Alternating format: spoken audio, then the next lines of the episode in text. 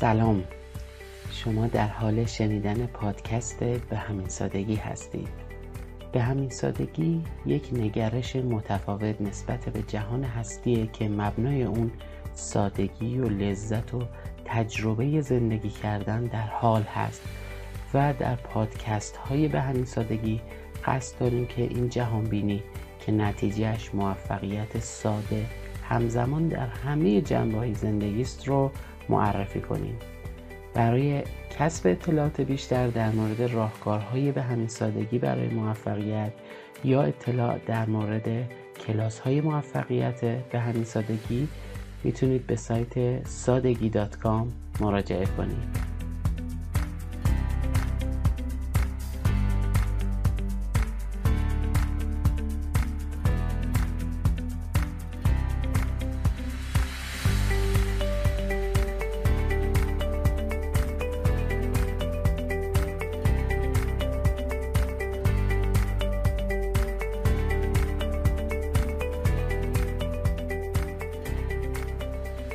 ابراهیم هستم از به همین سادگی امروز 27 دی ماه 1399 هست و موضوع اپیزود چهارم این هست که آیا خدای همه به یک اندازه بزرگ است؟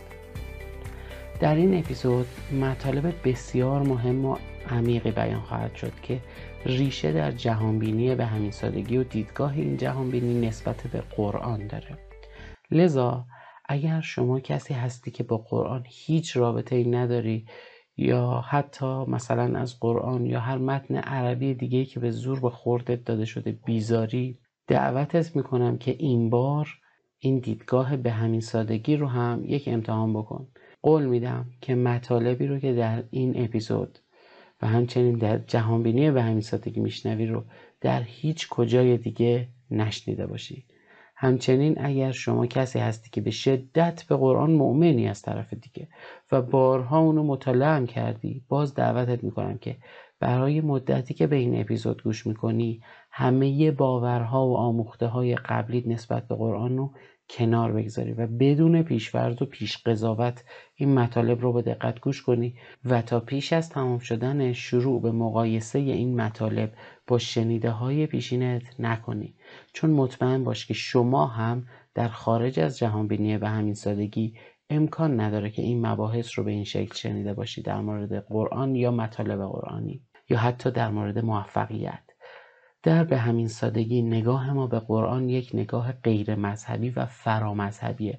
ما به قرآن به عنوان یک کتاب موفقیت نگاه می‌کنیم و مطالبی رو که از اون میآموزیم در زندگی به کار می‌بریم تا موفقیت همزمان در همه جنبه های زندگی.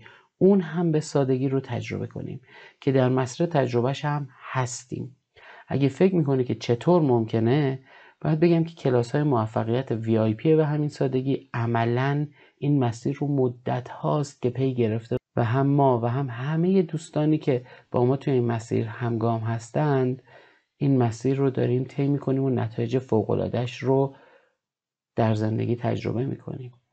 توی این اپیزود قصد دارم که چکیده ای از چند جلسه بسیار عمیق و بسیار کارآمد از کلاس های وی به همین سادگی رو مطرح کنم که استفاده از این آگاهی ها پاسخ بسیاری از پرسش های ذهنمون رو میده و همچنین زندگیمون رو به سادگی به سمت تجربه خواسته هامون سوق خواهد داد انشاءالله.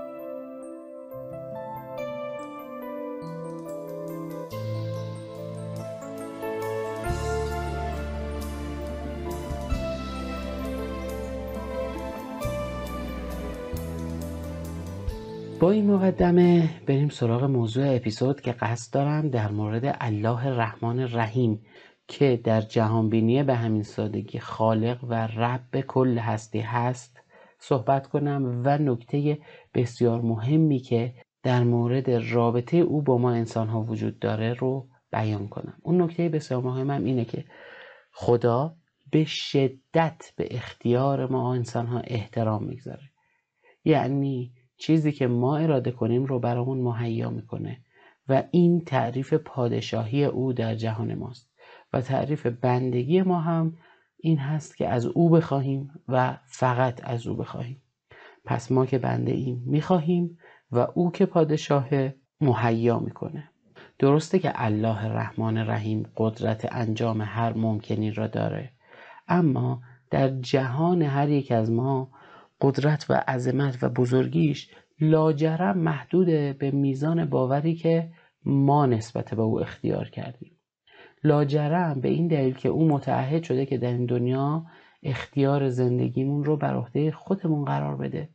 پس اینگونه نیست که خدای همه انسان ها به اندازه هم قادر و بخشنده باشه بلکه هر کس خدایی دارد به اندازه باور خودش به هر چیزی. به جمله قبل خوب دقت کنید. در ادامه با چند تا مثال می‌خوام این رو توضیح بدم و امیدوارم که این دیدگاه به خوبی بتونه منتقل بشه. خوب به خاطر دارم که یک روز هنگام دعا از خدا خواستم که چرا بعضی از دعاهای ما برآورده میشه و بعضی از دعاهای ما برآورده نمیشه بعضیش زود انجام میشه بعضیش دیر انجام میشه. و او مرا هدایت کرد به کلمه هنالکه و بعدی آگاهی عظیمی بر من جاری شد که باعث شد خیلی از پرسش ها و قفل ها و ترمز های ذهنی در خصوص دعا و استجابت و ایمان و این مسائل برطرف بشه. اولین مثال داستان مریم و زکریاست در قرآن در سوره آل امران آیات 37 تا 40 ترجمه آیاتی که گفتم رو میارم سپس آگاهی که در این خصوص دریافت کردم رو بیان خواهم کرد. پس پروردگارش وی را با حسن قبول پذیرا شد و مریم را به نیکویی بار آورد و زکریا را سرپرست وی قرار داد. هر بار که زکریا در محراب بر او وارد می شد نزدیک او خوراکی و رزقی می یافت می گفت ای مریم این از کجا برای تو آمده است مریم در پاسخ می گفت این از جانب خداست که خدا به هر کس بخواهد بی حساب روزی می دهد.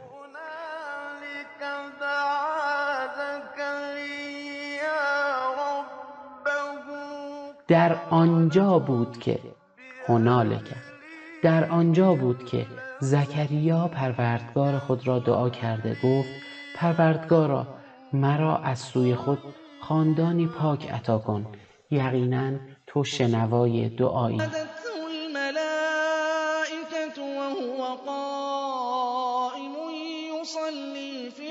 پس فرشتگان او را در همان حالی که در محراب به نماز ایستاده بود ندا دادند که خدا تو را به یحیی بشارت می دهد که تصدیق کننده کلمه ای از سوی خدا یعنی مسیح است. و سرور و پیشوا و خیشتن نگهدار و پیامبری از شایستگان است. زکریا گفت پروردگارا چگونه برای من پسری خواهد بود در حالی که پیری به من رسیده و همسرم نیز نازاست؟ خدا فرمود چنین است. خدا هر چرا به مشیت بخواهد انجام می دهد زکریا گفت پروردگارا برای من نشانه ای قرار ده. گفت نشانه تو این است که سه روز با مردم جز با رمز و اشاره سخن نگویی و پروردگارت را بسیار یاد کن و شامگاه و بامداد تسبیح گوی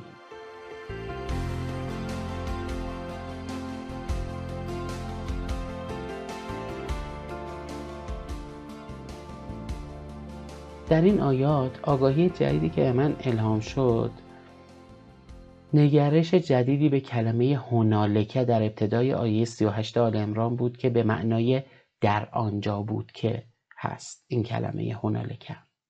دقت کنید که زکریا یک پیامبر بوده که از جوانی تا سن پیری دعوت به یکتاپرستی می‌کرده و از اذهانهای بسیار صالح بوده و طبق نص سریح حیات قرآن من جمله آیه چهار سوره مریم. او همیشه در طول عمرش به خدا دعا می‌کرده هم خودش و هم همسرش.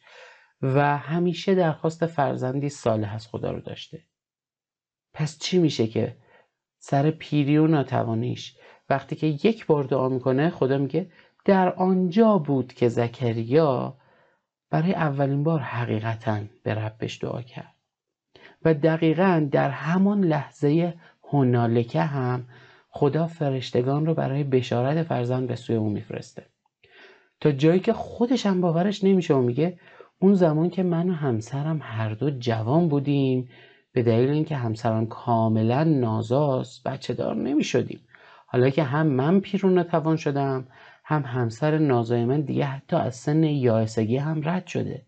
چطور ممکنه که فرزنددار بشیم؟ این نشون میده که عمق باور محدود زکریا و البته همه ما نسبت به خدا و قدرتش چقدره. کمی به قبلتر برمیگردیم توی این داستان. زمانی که مادر مریم باردار بوده و نظر می‌کنه که فرزندی که در شکم داره که گمان می‌کرده پسره در معبد رشد کنه و آزاد باشه و به کار خیر و بندگی خدا بپردازه. در اون زمان در دین یهود زنان اجازه ورود به معبد و عبادت در کنار مردان رو نداشتند چون که اونا رو ناپاک میپنداشتند. اما خدا فرزند او رو دختر قرار داد و از جایی که در دین یهود عمل به نظر واجبه وقتی که ماجرا رو به کاهنان گفت مجبور بودن که اجازه بدن که پس از شیرخارگی مریم که دختر بوده وارد معبد بشه و اونجا رشد کنه. اما در یک محراب انفرادی در گوشه ای از معبد که هیچ کس هم اجازه رفت و آمد به اونجا رو نداشت و او هم حق نداشت که از محراب شخصش به بخش دیگر معبد و به خصوص صحنه اصلی بره.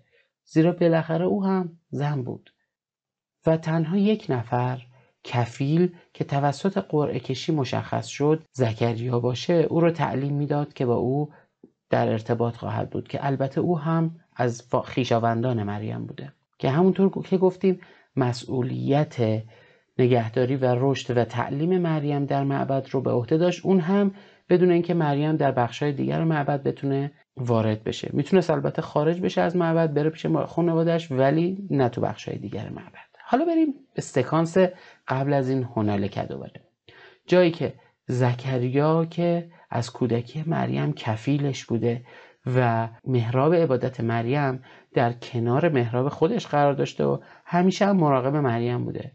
پس از این همه سال این بار بوده که براش سوال ایجاد میشه که من که نمی‌بینم هیچ وقت مریم برای خرید بیرون بره و هیچ وقت هم کسی براش چیزی نمیاره که اگه می آورد باید از جلوی من رد می‌شد. پس این که من هر بار نزد مریم میرم یک روزی ای در محرابش هست چجوری ممکنه؟ برای یافتن پاسخ این پرسشش نزد مریم میره و می‌پرسه مریم اینها از کجا برات می‌رسه؟ مریم هم که از کودکی در معبد و تحت آموزش های خود زکریا و البته هدایت الهی بزرگ شده بوده و چیزهای زیادی از محدودیت های دنیای خارج و چیزهایی که برای ما آدم ها عادی و باوره و چیزهایی که برای ما غیر عادی و غیر قابل باوره نمی‌دونسته میگه معلومه دیگه اینا از جانب خداست. مگه غیر از اینه که هر کسی که بخواد خدا بهش بدون حساب روزی میده؟ خب منم از خدای خودم بدون حساب خواستم اینا رو دیگه و او هم داد. شما خودتون اینا رو به من یاد دادی. زکریا حالا چرا تعجب می‌کنی؟ من هر بار روزی خواستم و مشیت خدا هم این بود که خواسته من انجام بشه و روزی رو به من رسون. به همین سادگی.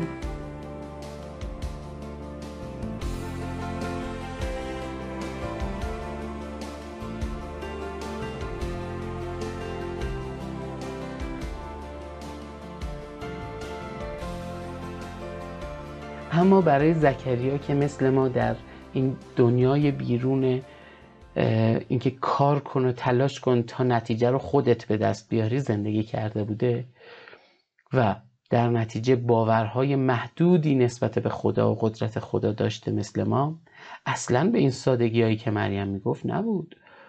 او با زندگی کردن در جهان بیرون از معبد دیده بود که اگر کسی روزی می‌خواد باید خودش شخصا کار و تلاش بکنه ایمانم داشته باشه که خدا به او رزق و روزی حلال از طریق همون کاری که خودش داره انجام میده و به واسطه عرقی که داره میریزه برسونه. و این تجربه همه ما هم هست. یعنی در جهان هر یک از ما خدا قدرت این رو نداره که ما روزی بدون حساب بده. فقط روزی می‌تونه بده که بر مبنای کاری باشه که ما انجام میدیم. خدا هم همین کارو می‌کنه. چون به باور و اختیار ما احترام می‌گذاره. و البته برای زکریای پیامبر هیچ سودی نداشت که یک عمر خودش به مردم و از جمله به مریم بر مبنای وحی که خدا بهش کرده بود آموزش می‌داد که آری ای مؤمنان خدای ما قادر است به هر کسی که بخواهد بدون هیچ حساب و کتاب و محدودیتی نعمت عطا کند. اما در اون زمان همون زمان هنالکه. وقتی که زکریا با چشم خودش ایمان مریم و مهمتر از اون نتیجه عینی ایمان مریم رو می‌بینه ایمان و باورش. یک لحظه یک جرقه ایمان و باورش به خدا به سقف میچسبه و میره توی محرابش و همونجا سلات و دعا می‌کنه. و از خدایی که حالا دیگه در باورش خیلی بزرگ و قادر هست یک کار دیگه نه چندان بزرگ رو می‌خواد. که به من خب فرزند بده. آخه دادن یک فرزند به من و همسرم که هر دو آماده و حاضرین خیلی ساده تر از ظاهر کردن روزی برای مریم هست دیگه. درسته که پیر شدیم اما من حاضر زنم حاضر. پس اگه خدا می‌تونه به مریم رزقی بده که قانون بقای جم رو نقض می‌کنه بر مبنای قانون الهی بزرگتری که ما هنوز نمی‌شناسیم پس قاعدتا دادن فرزند به من و همسرم که براش صدها و هزاران برابر باید ساده تر باشه. وقتی که این بار زکریا با این ایمان بود که دعا کرد خدا گفت آهان هنالکه یعنی بالاخره اینجا بود که یک بار دعا کرد ربش رو. یعنی تا الان وقتی که دعا می‌کرد داشته دعا نمی‌کرده پروردگاری رو که قادر بوده بتونه اون خواستش رو بهش بده. عملا اینطوری داشت می‌گفت و این فرکانس رو ارسال می‌کرد که خدایا می‌دونم که زنم نازاست و امکان نداره که بچه دار بشه ولی تو بزرگی و می‌تونی به من بچه بدی. در اون زمان باور زکریا به اینکه امکان نداره زن نازای من بچه دار بشه بزرگتر بوده از باورش به اینکه خدا می‌تونه به من بچه بده. پس عملا در جهان زکریا تا پیش از این هنالکه خداش قادر نبوده که به او فرزندی بده چون زنش کاملا نازا بوده. اما در جهان زکریای پس از مشاهده رزق بی حساب مریم دیگه خداش قادر بود که کار خیلی ساده و پیش پا افتاده فرزند دادن به او رو براش انجام بده.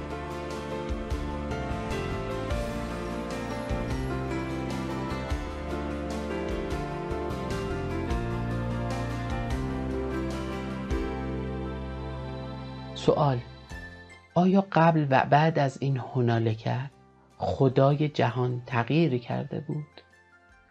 آیا قبل و بعد از این هنالکه قدرت خدا تغییری کرده بود؟ آیا قبل و بعد از این هنالکه خدا ناگهان مهربانتر شده بود؟ آیا قبل و بعد از این هنالکه خدا دلسوزتر شده بود؟ نه تنها چیزی که قبل و بعد از این هنالکه تغییر کرده بود باور زکریا به قدرت پروردگار خودش بود.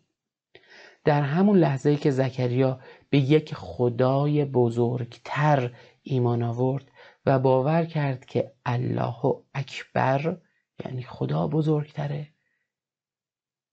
اون لحظه بود که خداش قادر بود که به او فرزندی بده. خدا حتی مهلت نداد که سلاتش تموم بشه. در همون لحظه فرشتگان رو فرستاد که به او مژده فرزنددار شدنش رو بدن. در همون لحظه هنالکه اما اینجا یک نکته بسیار مهم وجود داره که عملا علت این هست که در جهانبینی به همین سادگی ما تأکید می‌کنیم که آدم باید همیشه و مرتب روی خودش کار کنه و اینطوری نیست که یهو باورها درست بشن و بگیم خب دیگه تمام شد و نیازی نیست که ما بخوایم روی خودمون و باورهامون کار کنیم. یا اینکه ما میگیم حتی اگر هر پیامبری یا حتی خود ما با دیدن این همه معجزه و ثروت و نعمت و سلامتی و روابط فوق‌العاده‌ای که تا الان داشتیم دست از کار کردن روی خودمون برداریم حتما به سمت سقوط و تجربه ناخواسته ها پیش خواهیم رفت. علتش این هست. اون نکته که پاشنه آشیل همه ما هم هست اینه که همون لحظه ای که زکریا مجده پروردگارش رو دریافت می‌کنه باورهای قبلیش میاد بالا که ریشه اون باورها هم به ده ها سال پیش برمیگرده و در طول این مدت هم همیشه آبیاری و تقویت شده و بسیار عمیق و باریشه است. سرین به خدا برمیگرده میگه که آخه مگه میشه که خدا یا تو به من بچه بدی؟ مگه خدا یادت رفته که زن من نازاست؟ و هرچی دوا و درمونم که ممکن بود تو جوونی انجام دادیم و نشد. و هرچی دعا کردیم نشد. حالا که دیگه پیر و نتوانم شدیم هر دوتامون حالا چی شد یوهو ببین باورهای قبلیش شو داره میگه ها. علت بچه دار نشدنش تا اون لحظه بوده ها. تو قرآن نوشته ها. خدا چی میگه؟ بهش یادآوری می‌کنه که کذالک الله خدا اینطوریاست. هر کاری که به مشیتش یعنی اراده و خواسته تو بخواد رو انجام میده. اما می‌بینیم که زکریا باز هم سختشه که بخواد باور کنه. میگه ببین خدا یه نشونه یه چیزی پس لاقل برام قرار بده. چون من نمی‌تونم با اینکه مریم رو دیده ها هنوز میگه نمی‌تونم باور کنم. باورهای ریشه داری که از این سالهای سالی که بهم گذشته تو ذهنم وجود داره رو بذارم کنار وقتی که ذهنم باز شده. می‌بینید چقدر سخته برای ما پذیرفتن معجزات خدا در زندگیمون؟ ما هی از خدا ثروت و سلامتی و روابط عاشقانه و دوستانه عالی می‌خوایم. اما در اعماق قلبمون اصلا باور نداریم که خدا حقیقتا قادر هست که اونها رو به ما برسونه. تا جایی که اگه خود خود خدا هم بیاد و بهمون مژده بده که خواستت محقق شد برو حل کن. و فقط کافیه بری و این اقدام های ساده رو انجام بدی که برای زکریا این بوده که بره با همسرش عشق بازی کنه.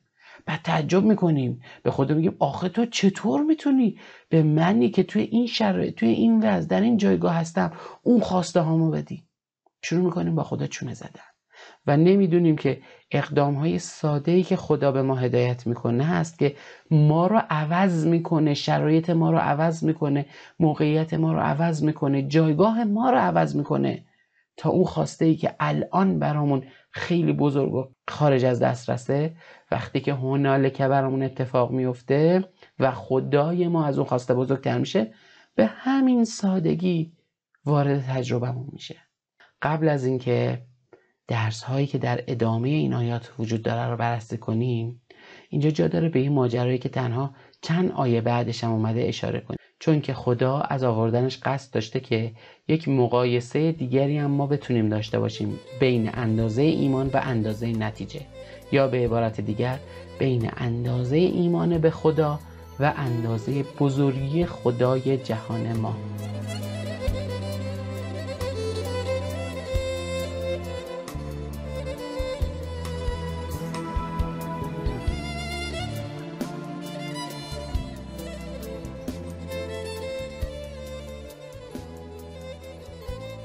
خدا در ادامه این آیات پس از ماجرای زکریا و بشارت فرزنددار شدنش از پاکدامنی و برتری مریم نسبت به همه زنان دنیا صحبت می‌کنه و می‌رسه به ماجرای بشارت فرزنددار شدن خود مریم.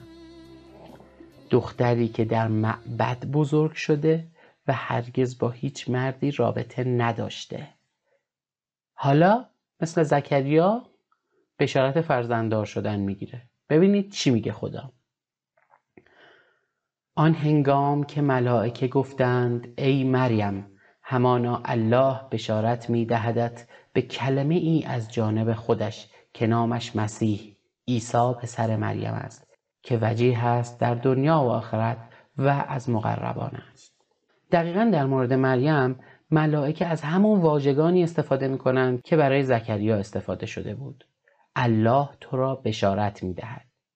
دقت کنید که احتمالا زکریا در مورد نحوه فرزنددار شدن هم به مریم آموزش داده بوده که تنها راهی که ممکنه فرزندی به وجود بیاد اینه که مردی با زنی در زمان باروری آمیزش جنسی داشته باشه و فقط پس از این هست که امکان داره اون زن حامله بشه و فرزندی به دنیا بیاره چون مریم با کس دیگه ای در ارتباط نبوده که و این باور رو زکریا به او داده بوده. مریم هم عین همین باور رو تکرار می‌کنه. دقیقا با همون لفظی که زکریا نسبت به وعده خدا گفته بوده. مریم گفت پروردگارا چگونه برای من فرزندی باشد در حالی که هیچ بشری با من در نیامیخته؟ عین زکریا که گفته بود چگونه برای من فرزندی باشد؟ و پاسخ خدا هم دقیقا شبیه به همون چیزیه که به زکریا پاسخ داد. کذالک الله. این گونه است خدا. هر چرا که بخواهد خلق می کند. چون خواهد امری را پس تنها می‌گوید باش پس می باشد. اما دقت کنید که ادامه این مکالمه بین خدا و مریم در آیه 22 سوره مریم اومده و فکر می‌کنید که آیا مثل زکریا مریم شروع می‌کنه به چونه زنی با خدا و اینکه بگه برای من یه معجزه و یه آیه قرار بده؟ یا خیر مثل مریم و ایمان مریم عمل می‌کنه. میگه فحملته فانتبذت به مکانا قصیا وقتی که خدا بهش اینو گفت پس او را حامله شد. پس او را با خود به مکانی دور برد. به همین سادگی. یعنی اون زمانی که خدا به مریم یادآوری کرد که عزیز من این خداست که داره این صحبت رو می‌کنه ها؟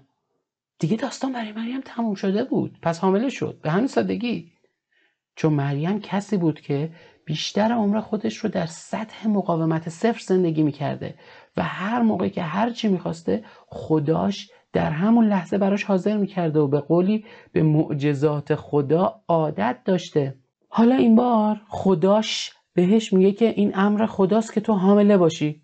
کجاش عجیبه دختر؟ و اون هم میگه او راست میگی. خدا گفته در همون لحظه حامله میشه به عیسی. به کلمه ای از جانب خدا که خدا با کلامی که به مریم گفت و به واسطه باوری که مریم داشت دریافتش کرد. چون مریم در زندگیش در راستای دریافت نعمتهای خدا با هیچ مقاومتی مواجه نبوده.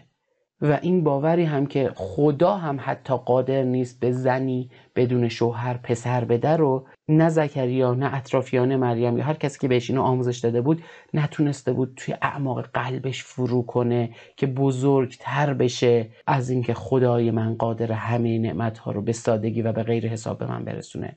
و احتمالا راجع به این مسائل هم خیلی نمیشه زیاد صحبت کرد با دختر مجرد که بخواد تو ذهنش ریشه دار بشه.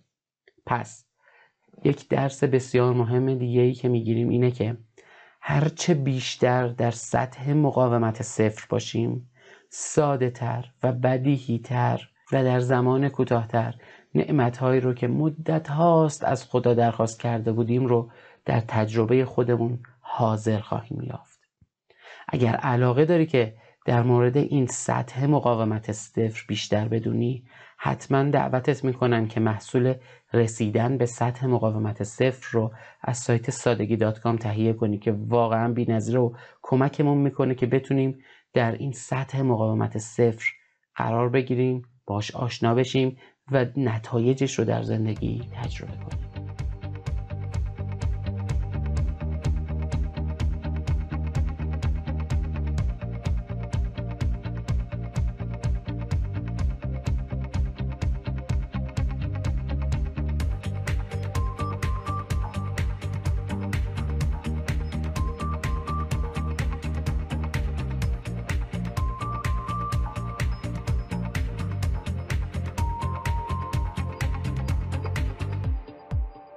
برگردیم سراغ ادامه داستان زکریا.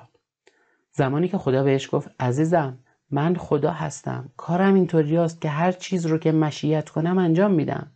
یادمون هست که زکریا مثل مریم نگفت خب باشه پس حله. من رفتم پیش همسرم. بلکه با اینکه خود خود خدا بهش گفته بود که به خواستت رسیدی بازم باورش نشد و از خدا یک آیه خواست یعنی یک نشانه یا یک معجزه.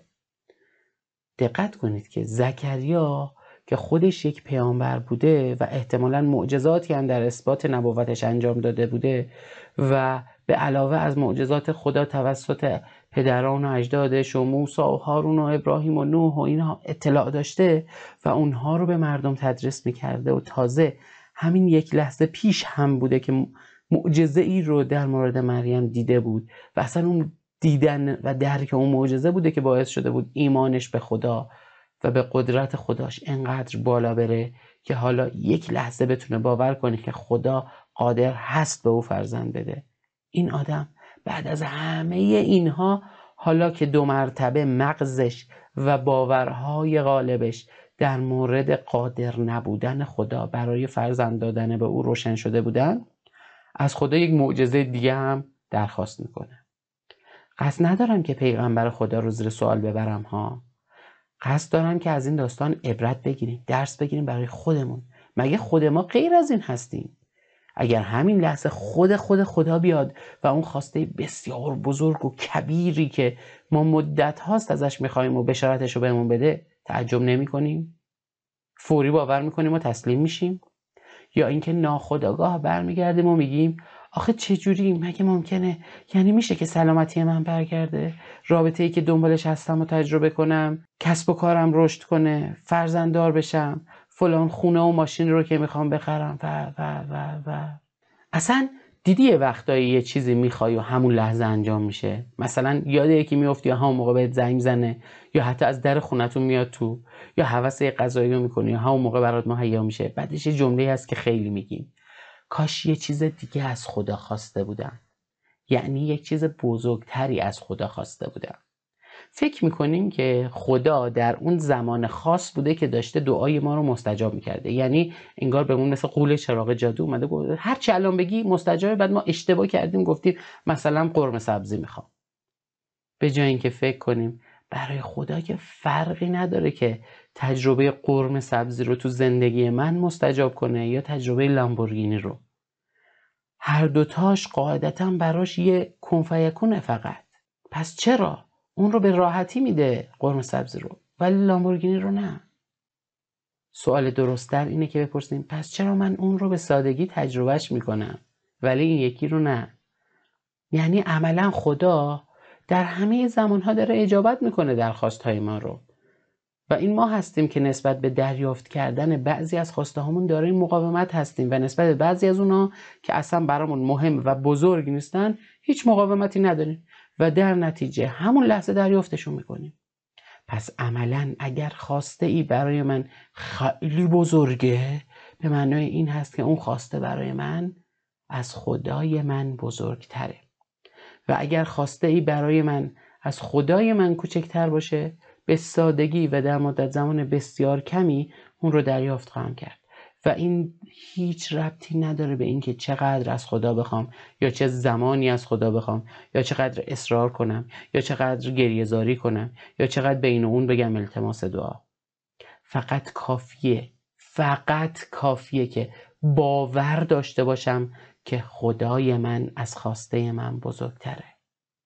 آره الله اکبر. خدا بزرگتره. خدا بزرگتره. الله اکبر.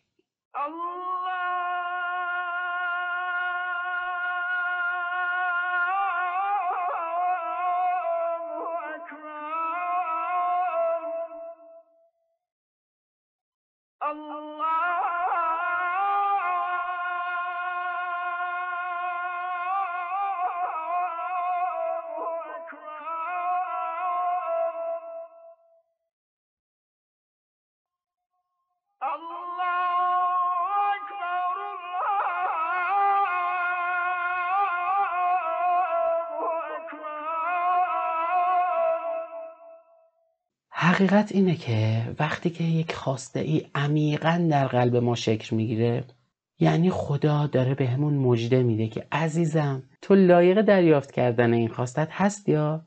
حالا کافیه که دو تا کار بکنی. یک بیای تو سطح مقاومت صفر نسبت به دریافت اون خواستت. دو این اقدام ساده ای رو که من هدایتت می‌کنم مؤمنانه انجام بدی. به شرط اینکه باور داشته باشی که من قادر به دادن اون خواسته به تو هستم. اگر اینو نداشته باشی این شرط رو هر چقدر اقدام کنی و هر چقدر این ورون ور بری نمی‌رسی. عملا مقاومت داری و مقاومتت اینه که من در دنیای تو از خواستت کوچکتر هستم. در این مورد در ادامه بیشتر توضیح خواهم داد. اما نکته بسیار مهم دیگری هم هست که می‌خوام ابتدا با برگشتن به داستان زکریا بهش بپردازم. بدترین کاری که وقتی مجده خدا در مورد تحقق آرزومون رو دریافت می‌کنیم می‌تونیم انجامش بدیم اینه که بریم و در موردش با آدم هایی که توی اون فرکانس نیستن حرف بزنیم و جار بزنیم تا همون یک جرقه ایمانی هن که در قلبمون شکفته شده بوده رو خاموش کنن. وقتی که زکریا معجزه و نشانه از خدا خواست نشانه ای که خدا به زکریا داد مثل معجزات موسی نبود که مثلا دستش بدرخشه یا اساش تبدیل به مار بشه. خیلی ساده فقط بهش گفت تا سه شبانه روز با هیچ کسی یعنی حتی همسرت کلامی صحبت نکن تا مبادا از این بشارت بهشون چیزی بگی. تا اینکه بخوان پس از سالها معاشقه نکردن با همسرت حالا پشیمونت کنن از این کار. برو و با ایما و اشاره فقط به همه بگو که صحبت نخواهی کرد و روزه سکوت گرفتی و با همسرت معاشقه کن و خدا رو بسیار یاد کن توی این مدت و صبح و شب تسبیح کن و این مجده ای رو که داشتی و ماجرای مریم که جرقه قرار گرفتن در سطح مقاومت صفر بود رو هی توی ذهن خودت انقدر تکرار کن که باور قبلیت رو بشکنه و کمرنگ کنه تا در فرکانس دریافت این نعمت قرار بگیری. و بتونی با همسرت با این ایمان معاشقه کنی که آره خدای من قادره. خدای من بزرگتره از اینی که نتونه به من بچه بده. نشانه زکریا این بوده که نگذاره وسوسه های ذهن خودش و وسوسه های گفتار دیگران باوری که خدا بهش داده بوده نسبت به بزرگی خودش رو از بین ببره. و در فرکانس دریافت قرار می‌گیره و خدا مشکل همسرش رو رفع می‌کنه که البته در جای دیگه توضیح میده که همسرش هم در فرکانس دریافت بوده و همواره در کارهای خیر پیش قدم بوده. مثل خود زکریا مؤمن بوده و این سه شبانه روز عملا به همسر زکریا هم فرصتی داده شده بود که به ایمان زکریا نسبت به شفایی که خدا نصیبشون کرده برسه و این ایمان به قلب او هم منتقل بشه و باور کنه که همسرش که حالا بعد از مدت ها داره با او نزدیکی و معاشقه می‌کنه در حالی که هیچ صحبتی هم از علتش نمی‌کنه حتما یه امیدی از الله این دفعه اکبرش بهش رسیده که معاشقه رو از سر گرفته. من درس های خیلی خیلی زیادی از این داستان هنالکه گرفتم و حالا می‌فهمم که چرا خدا وقتی میگه که اجیب و دعوت داع اذا دعان که به معنی اینه که اجابت می‌کنم دعای دعا کننده را آن هنگام که مرا دعا کند. یعنی چی؟ یعنی اون زمانی که هنالکه براش رخ داده باشه و ایمان داشته باشه که من قدرت تحقق آرزوش رو دارم تازه عملا من رو دعا کرده و من هم قطعا اون رو اجابت کردم. برای همینم تو ادامه همین آیه میگه که چی؟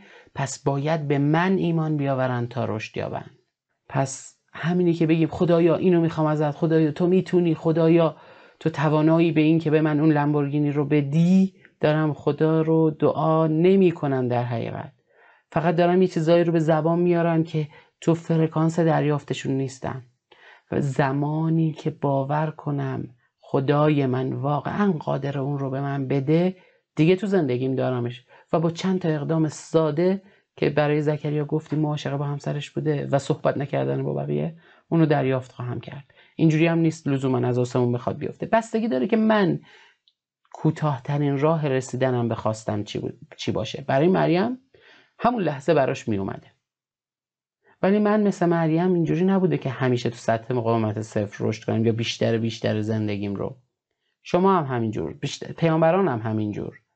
پس باید چیکار کنیم؟ سعی کنیم که بیشتر به سطح مقاومت صفر بریم و سعی کنیم که خدای خودمون رو بزرگتر کنیم و به عمل الله اکبر بگیم و الله اکبر زندگی کنیم. پس همونطور که برای زکریا هم سخت بود باورش منم خیلی وقتا که بشارتی از سمت خدا دریافت کردم شک کردم و اجازه دادم که باورهام به خدا دو مرتبه کمتر و کمتر بشه. یعنی اجازه دادم که خدای جهان من کوچکتر از خواسته ام از او بشه و خدای کوچکتر نمی‌تونه که کار بزرگتری رو انجام بده. پس هر زمان که مسئله و خواسته ای داشتیم یک جمله تأکیدی خیلی کارآمد می‌تونه این باشه که الله اکبر. یعنی خدا بزرگتر هست از خواسته من. و درس بزرگ دیگه هم برای من اینه که وقتی که ما برای دریافت خواستمون مقاومتی نداشته باشیم همون لحظه خواستمون برآورده میشه و مژده تحققش رو دریافت می‌کنیم. مثل همون کنفیکون زکریا برای دریافت مژده فرزندش نیازی نداشت که دهها سال صبر کنه و دعا کنه و تکرار کنه و گریوزاری کنه. زکریا برای فرزنددار شدن فقط به ایمان نیاز داشت نه چیز دیگه. من و تو هم برای رسیدن به خواستمون فقط به ایمان نیاز داریم نه هیچ چیز دیگه. خودت منو و توی سرچشمه پاکی. به غیر از امیدی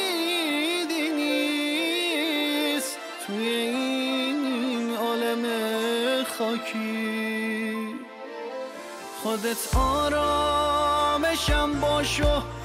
خودت را غم آسون کن. نزار غرق دنیاشم. خودت قلبم آروم کن.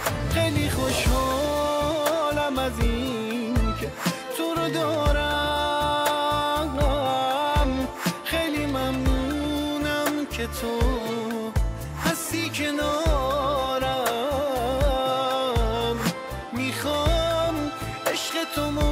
محکمتر بگیرم. به جز تو از کسی آرامش نگیرم.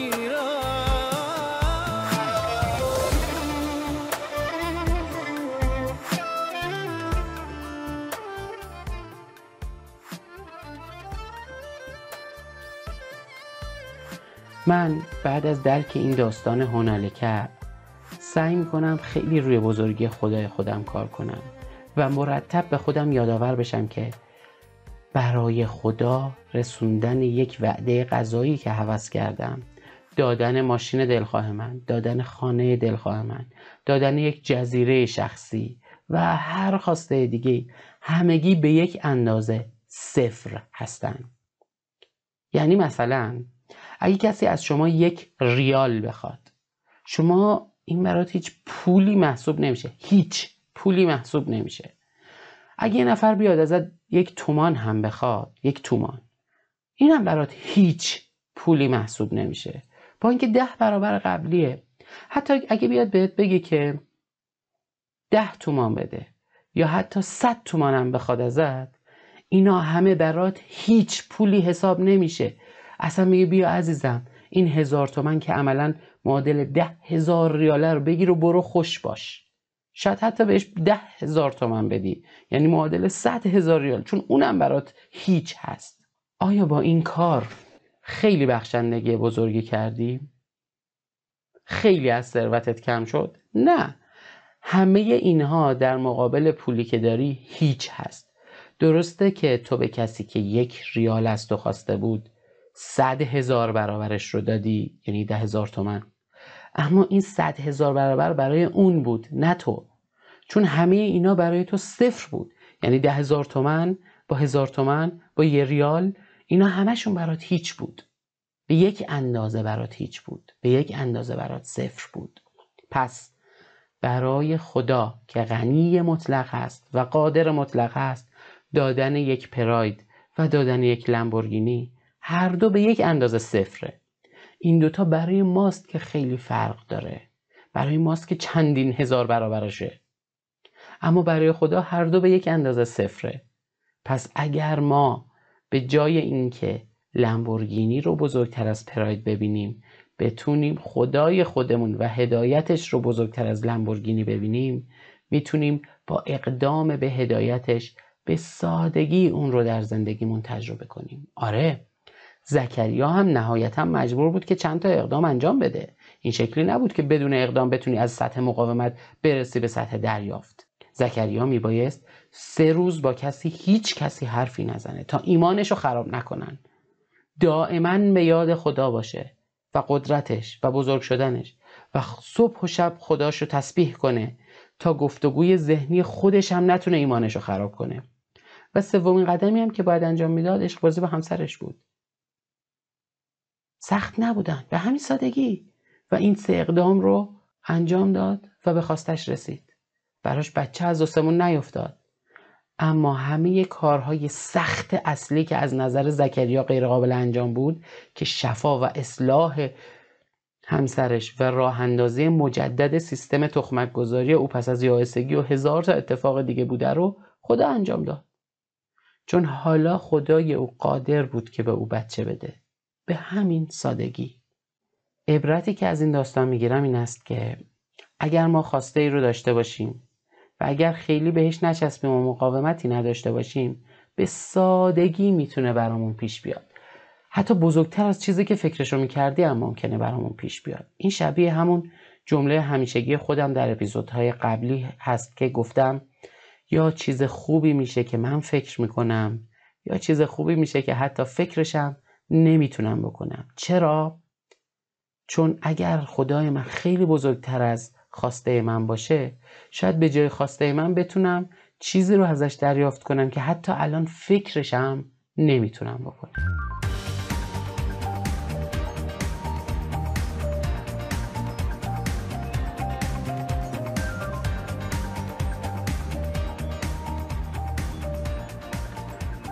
اما اینجا جا داره که یک مثال دیگه هم بزنم که به همین داستان سایزهای مختلف خدا در باور آدمای مختلف مربوط میشه و چیزهایی که ما از خدای خودمون می‌تونیم انتظار داشته باشیم یا نمی‌تونیم انتظار داشته باشیم.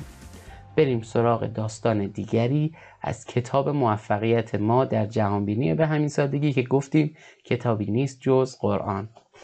و اون هم داستان یک پیامبر دیگه است. بخشی از داستان یوسف نبی رو می‌خوایم بگیم در آیه 33 سوره یوسف اون زمانی که پس از اینکه همسر عزیز مصر که به قولی زلیخا میگن بهش می‌خواست یوسف رو اقوا کنه و یوسف فرار کرده بود و خلاصه داستان رو می‌دونید و زنان مصر پشت سر زلیخا شروع کرده بودن حرف زدن و او چی کار کرد؟ زنان مصر رو دعوت کرد تا خودشون بیان یوسف رو ببینن و بعد که دیدن چه انسان کریمیه و بزرگواره دستشون رو با کارت بریدند. بعد که زلیخا دید همه زنهای دیگه هم حالا بهش حق دادند و خودشون هم دستشون رو بریدن جریتر شد و گفت حالا که اینطور شد دیگه هیچ چاره برای یوسف نمی‌گذارم که به خواسته من تندر نده. و مجبورش خواهم کرد و به زندان و خاری خواهم افکندش. بعد می‌رسیم به آیه 33 که دعای یوسف هست از خدای خودش. یوسف گفت پروردگارا به درستی که نزد من زندان بسیار دوست داشتنی تر از آنچه است که این زنان مرا بدان می‌خوانند. و اگر نیرنگ آنان را از من باز نگردانی من نیز آهنگشان را کنم و از جمله جاهلان خواهم بود.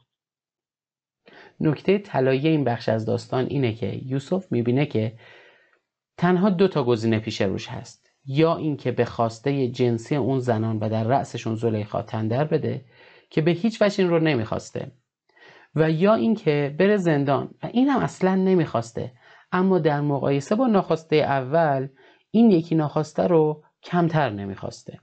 حالا یوسف پیشفرزش رو این می‌گذاره که خدای او هم محدود به همین دوتا گزینه است. و گویا قدرت این رو نداره که گزینه دیگری پیش روش قرار بده که ناخواسته نباشه و خواسته باشه. باز هم نمی‌خوایم بریم تو نخ قضاوت یک نبی برگزیده خداها. هدف عبرت گرفتن از این داستان و استفاده از اون برای درک و تجربه سادگی در زندگیمونه. مگه خود ما بارها و بارها تو زندگی نگفتیم و نشنیدیم و عمل نکردیم که بین بد و بدتر باید انتخاب کنم؟ یوسف هم در اینجا مثل ما عمل کرده. بین فاحشگی و زندان زندان رو انتخاب کرده. بین بد و بدتر بد و انتخاب کرده. اما آیا محدود به همین دو انتخاب بوده فقط؟ شاید اگه از خودش میپرسیدی که آیا فقط محدود به همین دوتا انتخاب هستی می‌گفت مگه نمی‌بینی زن عزیز مصر همین دوتا گزینه رو فقط پیش روم گذاشته؟ اما اگر یک سوال بهتری ازش میپرسیدیم یا خودش از خودش می‌پرسید که آیا خدای تو هم محدود به انتخاب فقط یکی از همین دو گزینه است؟ فکر کردن به این پرسش شاید به او یادآوری می‌کرد که چیز دیگه ای رو از خدا بخواد. شاید مثل موسا که وقتی آدم کشته بود و یک قاتل فراری بود که هیچ چیزی نداشت فرار کرده بود. یعنی نه وسیله نه پولی نه آمادگی. رو به خدا کرد و گفت پروردگارا من به هر خیری که برایم نازل کردی فقیرم. یوسف آدم نکشته بود. گناهی نکرده بود. اما از خدا زندان خواست و در ابتدای آیه بعد هم خدا میگه که فستجاب له ربه. یعنی پس استجابت کرد برای او پروردگارش. یعنی خدا میگه که دعای یوسف رو دقیقا همونطوری که خواسته بود براش استجابت کردم. و به وسیله زندان رفتن نیرنگ زنان رو از او برگرداندم. مطمئنم که اگر یوسف هم مثل موسی که البته چندین سال بعد از یوسف به دنیا خواهد آمد می‌گفت که پروردگارا من به هر وسیله خیری که نیرنگ این زنان را از من بازگردانی محتاجم و یقین دارم که دستان تو بی نهایت باز هست و تو محدود به گزینه هایی که این زنان مرا به آن محدود کرده اند نیستی؟ قطعا استجابت دعایش به معنای اینکه باید بیگناه زندانی بشه نمی‌تونسته باشه. و شاید موسا هم که سالهای بعد میاد داستان یوسف رو به خاطر داشته یا در باور داشته که خدایی رو برای خودش برگزید که به قدری بزرگ هست که نه فقط قصاص رو می‌تونه از او برگردونه بلکه می‌تونه به جای اون همزمان با هم آزادی بهش بده شغل بده امنیت بده ازدواج بده زندگی بده. کلی رمه گاو گوسفند هزار همه چیز رو بهش بده و پیامبرش هم بکنه. شاید اگه می‌گفت خدایا کاری کن که اگه منو گرفتند به جای قصاص لاقل منو زندونه کنن. خدا هم به همون شیوه ای که ازش درخواست کرده بود دعاشو مستجاب می‌کرد و اونها میگرفتنش. ولی خب به این نتیجه می‌رسن که حالا نکشیمش چون بالاخره فرعون اینو بزرگش کرده به جاش بندازیمش زندان چون یه قاتله. ولی موسی این کار رو نکرد. من از این داستان نتیجه می‌گیرم که موقع درخواست کردن از خدای خودم ابتدا یادم باشه که محدودیت های من برای خدای من صادق نیست. دستش باز بزرگ بزرگتره و راههایی رو می‌بینه که من با دید محدود خودم نمی‌تونم ببینم. پس براش تعیین تکلیف نکنم که چطور می‌خوام به برسم بلکه فقط همون خواستم رو مطرح کنم و به خودم یادآوری کنم که خدای من بی نهایت دست و بی نهایت مسیر رو داره برای اینکه من رو به سمت خواستم هدایت کنه و ساده ترین و بهترینش رو ازش بخوام تا به من بگی که چه اقدام ساده ای انجام بدم تا به سادگی به خواستم برسم نه به یک ناخواسته ای که کمتر برام ناخواسته است از ناخواسته دیگه. مثل یوسف نگم که با زندان مکر زنان رو از من برگردون بلکه بگم پروردگارم من به هر ماشینی که تو به نام من بزنی فقیرم. من به هر عشقی که تو از جانب خودت برای من بفرستی مشتاقم. من به هر روشی که سلامتی رو به سوی من هبه کنی محتاجم. من به هر جزیره ای که تو برای من بفرستی خورسندم قبل از اینکه برگردیم به ادامه داستان زکریا و مریم می‌خوام خیلی کوتاه در خصوص این داستان به زندان رفتن یوسف از یک دیدگاه دیگه هم نگاه کنیم که دچار اشتباه نشیم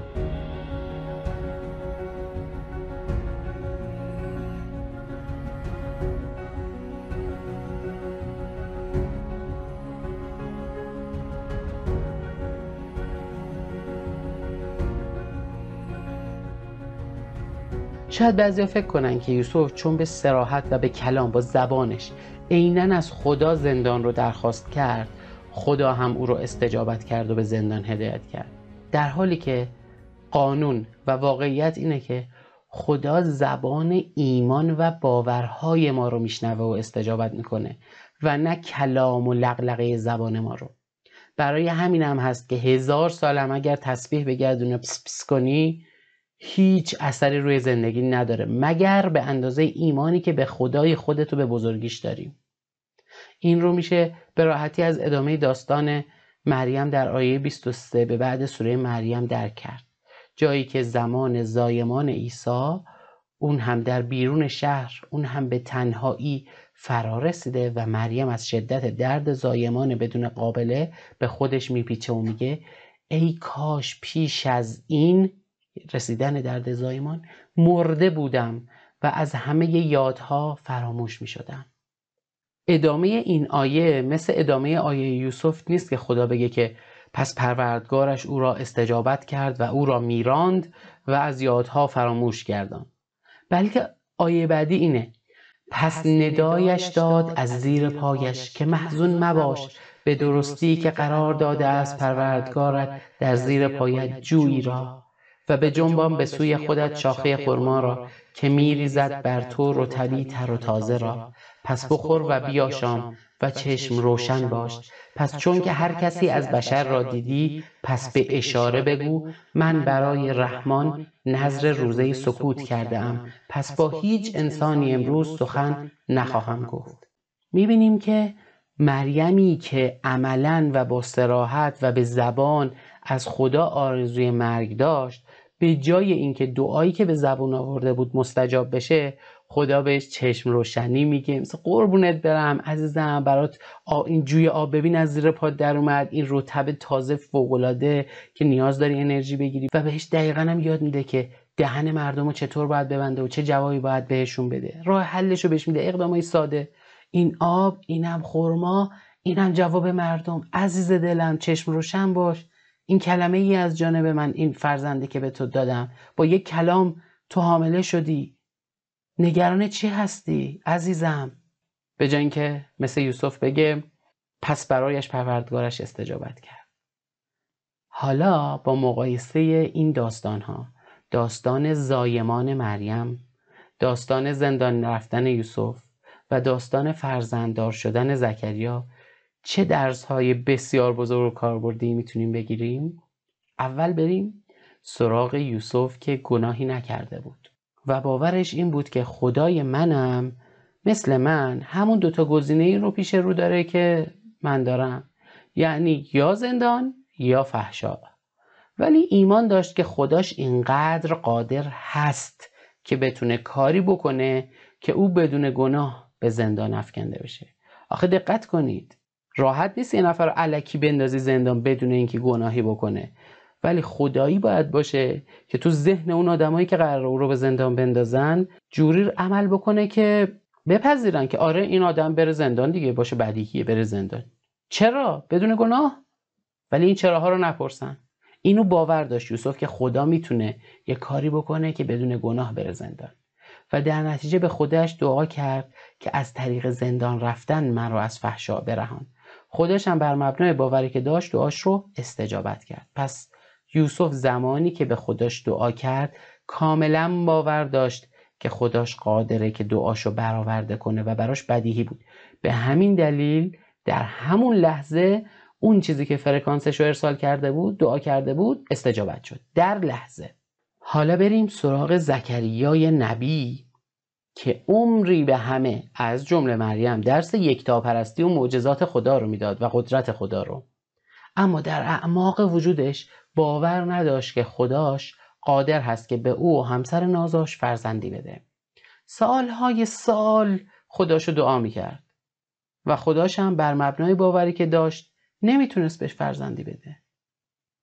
تا لحظه ای که سر پیری یک لحظه با دیدن ایمان و نتیجه ایمان مریم در باور زکریا خداش قادر به فرزند دادن به او شد و در همان لحظه فرشتگان بهش مژده فرزنددار شدن رو دادن. و خدا او رو راهنمایی کرد که چطور گفتگوهای ذهنیش رو با سه روز روزه سکوت گرفتن و یاد کردن پروردگارش و معجزاتی که دیده و آیه هایی که دیده خاموش بکنه. وقتی که در مدار دریافت خواستش قرار گرفت و در سطح مقاومت صفر نسبت به دریافت خواستش قرار گرفت خواستش مستجاب شد. در انتها بریم سراغ مریم برگزیده که بیشتر عمرش رو در سطح مقاومت صفر گذرانده بود و به الله رحمان قادر مطلق ایمان داشت. هنگامی که درد زایمان در تنهایی بر وجودش مستولی شد از خدای قادرش دعای مرگ کرد.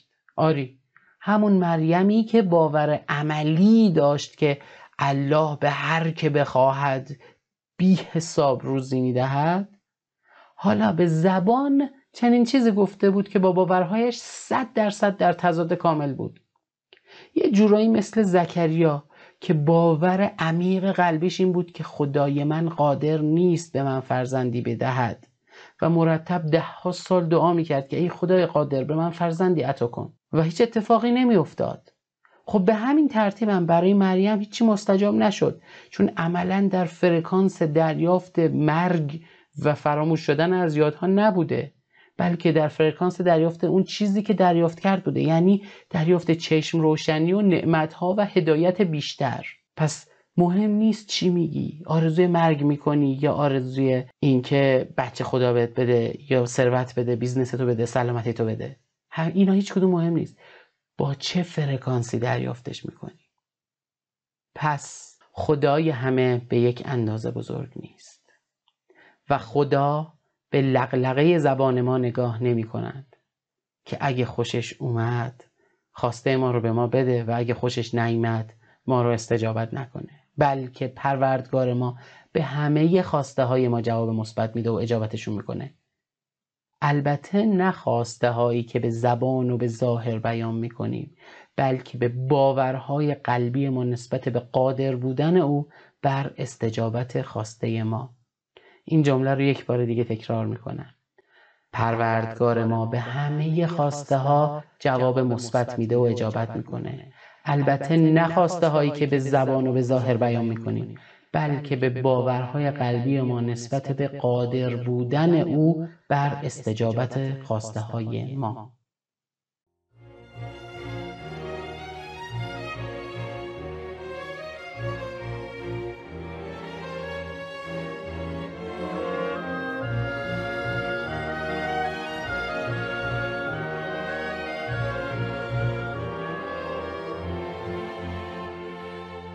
اما نکته دیگه هم هست. اینکه خدای هر کسی در طول زمان می‌تونه بزرگ و حتی کوچیک بشه. حتی می‌تونه خدای یک نفر در یک زمان خاص هم در یک زمینه بزرگ باشه مثلا سلامتی ولی در یک زمینه کوچک باشه مثلا ثروت. و این آدم سالم ولی فقیر خواهد بود. و هر کسی بنابر اعتقادی که به خدا داره رب العالمین که خدای حقیقی بی نهایت قادر هست به همون اندازه می‌تونه براش استجابت کنه. یا به عبارت دیگه به همون اندازه می‌تونه نعمت خدا رو اون بنده دریافت کنه. جالب اینه که حتی اگر کسی به خود این خدا هم اعتقاد نداشته باشه باز هم چون رب العالمین خدای همه چیز و همه کس هست خواستش رو برآورده می‌کنه به اندازه ای که در فرکانس دریافتش باشه. مثلا اگر کسی از بت حاجت بخواد یا از مجسمه عیسی یا به توانایی و دانش خودش توکل کنه خدا نسبت به باوری که به اون عامل داره براش اجابت می‌کنه. حالا میشه فهمید که چرا وقتی یکی مثلا میگه بابا من از گاو حاجت گرفتم و اصلا به این دلیله که این گاو رو میپرستم واقعا حاجتش رو گرفته اما از رب العالمین نه از گاو.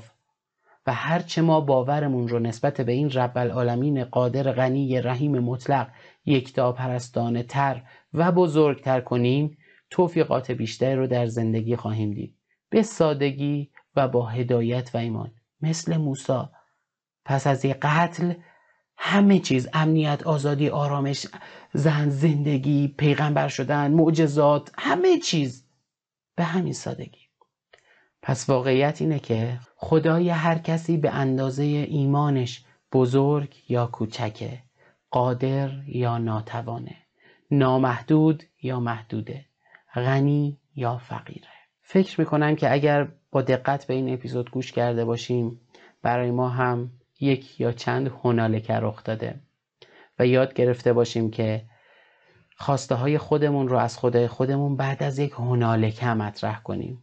هنالکه یعنی آن زمانی که ما از ته قلب ایمان داریم که خدا قادر ما رو به خواستمون برسونه و هدایت کنه و مقاومتی برای دریافت خواستمون نداریم.